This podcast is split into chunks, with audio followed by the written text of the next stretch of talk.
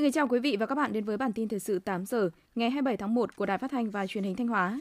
Chương trình đang được thực hiện trực tiếp trên sóng FM tần số 92,3 MHz. Thưa quý vị và các bạn, hôm nay 27 tháng 1, đoàn công tác của đồng chí Lê Đức Giang, Phó Chủ tịch Ủy ban dân tỉnh đi thăm và trao quà tại huyện Hoàng Hóa.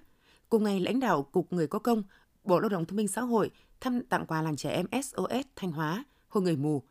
Cũng trong ngày hôm nay, Sở Văn hóa Thể thao và Du lịch tỉnh khai mạc chương trình nghệ thuật tối thứ bảy hàng tuần với chủ đề Điểm hẹn cuối tuần phục vụ phát triển du lịch tại thành phố Thanh Hóa. Ngoài ra, còn nhiều sự kiện khác diễn ra trong ngày hôm nay. Thông tin chi tiết về những nội dung này chúng tôi sẽ chuyển đến quý vị và các bạn trong các chương trình thời sự sau. Sở Công Thương Thanh Hóa cho biết, năm 2023, trong bối cảnh khó khăn của suy thoái kinh tế, các doanh nghiệp Thanh Hóa đã nỗ lực đa dạng thị trường và phân khúc đơn hàng, nên sản lượng và tiêu thụ sản xuất vẫn giữ ổn định. Một số ngành hàng, sản phẩm công nghiệp chủ yếu đã có tăng trưởng nhẹ hoặc chỉ giảm tỷ lệ sản lượng không đáng kể so với cùng kỳ như xi măng và gạch xây dựng giảm 2,3%, thép tăng 1%, dầu ăn tăng 6%. Cùng với tăng trưởng mạnh của một số sản phẩm công nghiệp chủ lực chiếm tỷ trọng chi phối như điện sản xuất clenke, dầu mỡ bôi trơn, thuốc lá bao, giấy bìa các loại và hoạt động sản xuất tăng công suất của nhà máy lọc hóa dầu Nghi Sơn sau bảo dưỡng đã góp phần bù đắp giá trị gia tăng công nghiệp tăng 10,73% so với cùng kỳ. Thời gian qua, để chăn nuôi phát triển bền vững, 72 doanh nghiệp đang hoạt động trong lĩnh vực chăn nuôi trên địa bàn tỉnh Thanh Hóa đã tiếp tục đầu tư hình thành, phát triển các chuỗi chăn nuôi lợn, gia cầm, trâu bò theo hình thức gia công đã và đang mang lại hiệu quả cao cho người chăn nuôi khi tham gia.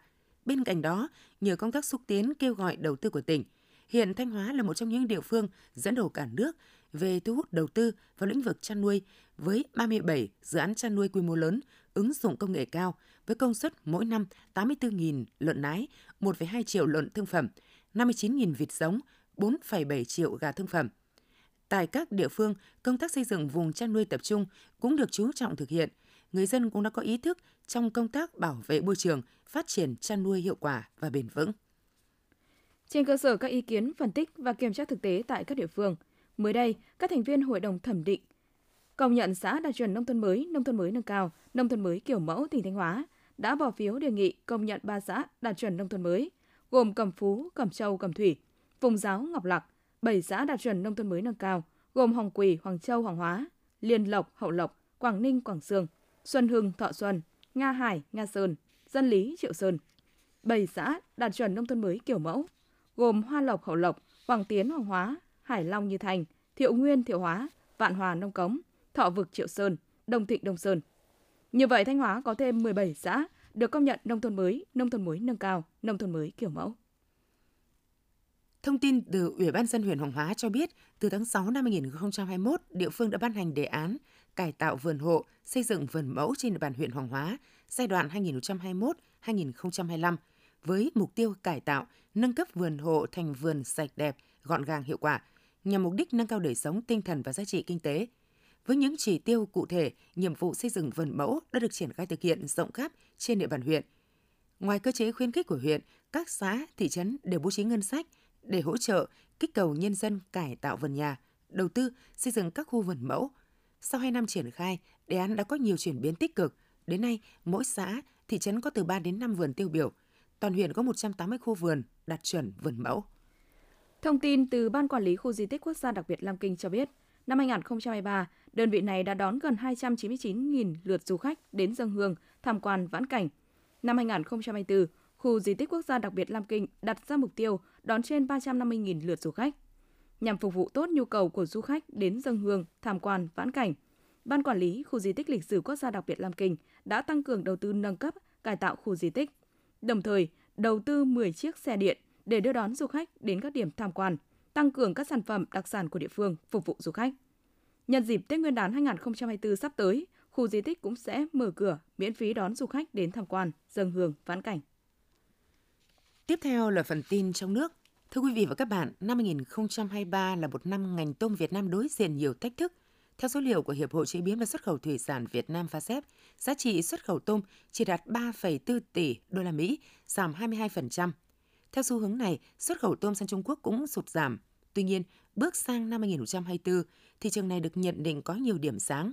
Theo FASEP, nhu cầu nhập khẩu tôm của Trung Quốc năm 2024 vẫn tăng mạnh. FASEP cho biết nhiều vị trí địa lý gần các doanh nghiệp Việt sang Trung Quốc có cơ lợi thế về chi phí vận tải. Do vậy, năm 2024, tại thị trường Trung Quốc, chắc chắn thị phần sẽ dành cho Việt Nam. Theo thống kê sơ bộ của Tổng cục Hải quan, xuất khẩu xăng dầu của Việt Nam trong tháng 12 năm 2023 tăng 9,3% về lượng và tăng 7,4% về kim ngạch so với tháng trước đó, đạt gần 287.000 tấn, trị giá hơn 242 triệu đô la Mỹ. Trong năm 2023, xuất khẩu xăng dầu đạt hơn 2 tỷ 370.000 tấn, trị giá hơn 2 tỷ đô la Mỹ, tăng 13,2% về lượng và giảm 1,1% về trị giá. Campuchia vẫn là thị trường xuất khẩu xăng dầu lớn nhất của Việt Nam trong năm 2023, đạt hơn 517.000 tấn, trị giá hơn 438 triệu đô la Mỹ, chiếm hơn 21% tổng lượng và tổng kim ngạch xuất khẩu. Theo Cục Quản lý Đầu tư xây dựng, Bộ Giao thông Vận tải, tuyến cao tốc Bắc Nam phía Đông được quy hoạch từ cửa khẩu hữu nghị Lạng Sơn tới thành phố Cà Mau với chiều dài 2.063 km. Đến nay đã đưa vào khai thác 1.078 km, đang thi công 927 km. Trong đó có 729 km thuộc 12 dự án thành phần dự án đường cao tốc Bắc Nam phía Đông giai đoạn 2021-2025, đoạn từ Chi Lăng đến cửa khẩu Hữu Nghị với chiều dài 43 km. Ủy ban dân tỉnh Lạng Sơn đã hoàn tất thủ tục về đầu tư, đang triển khai thủ tục để khởi công trong năm nay. Với tiến độ triển khai các dự án như hiện nay, tuyến cao tốc Bắc Nam phía Đông sẽ cơ bản hoàn thành vào năm 2025.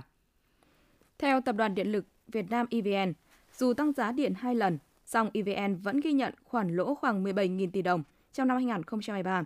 Tổng hai lần tăng giá trong năm 2023, giá điện bán lẻ đã tăng hơn 142,35 đồng một kWh và giá điện bình quân tăng từ mức 1.920,3 đồng lên mức giá mới 2.006,79 đồng trên 1 kWh, chưa bao gồm VAT. Tại cuộc họp Ban chỉ đạo giá đầu tuần này, Bộ Công Thương kiến nghị trong năm 2024 xem xét điều chỉnh giá điện để đảm bảo phản ánh biến động các chi phí đầu vào của giá điện. Đồng thời, để Tập đoàn Điện lực Việt Nam EVN có nguồn thanh toán cho chủ đầu tư các nhà máy điện. Năm 2024, hơn 122.000 tỷ đồng trái phiếu bất động sản sẽ đáo hạn, tăng hơn 23% so với năm trước.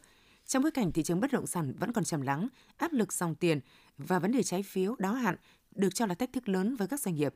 Số liệu vừa được chứng khoán VN Direct công bố cho thấy tổng giá trị trái phiếu doanh nghiệp riêng lẻ đáo hạn năm 2024 khoảng 207.000 tỷ đồng, giảm 3% so với cùng kỳ.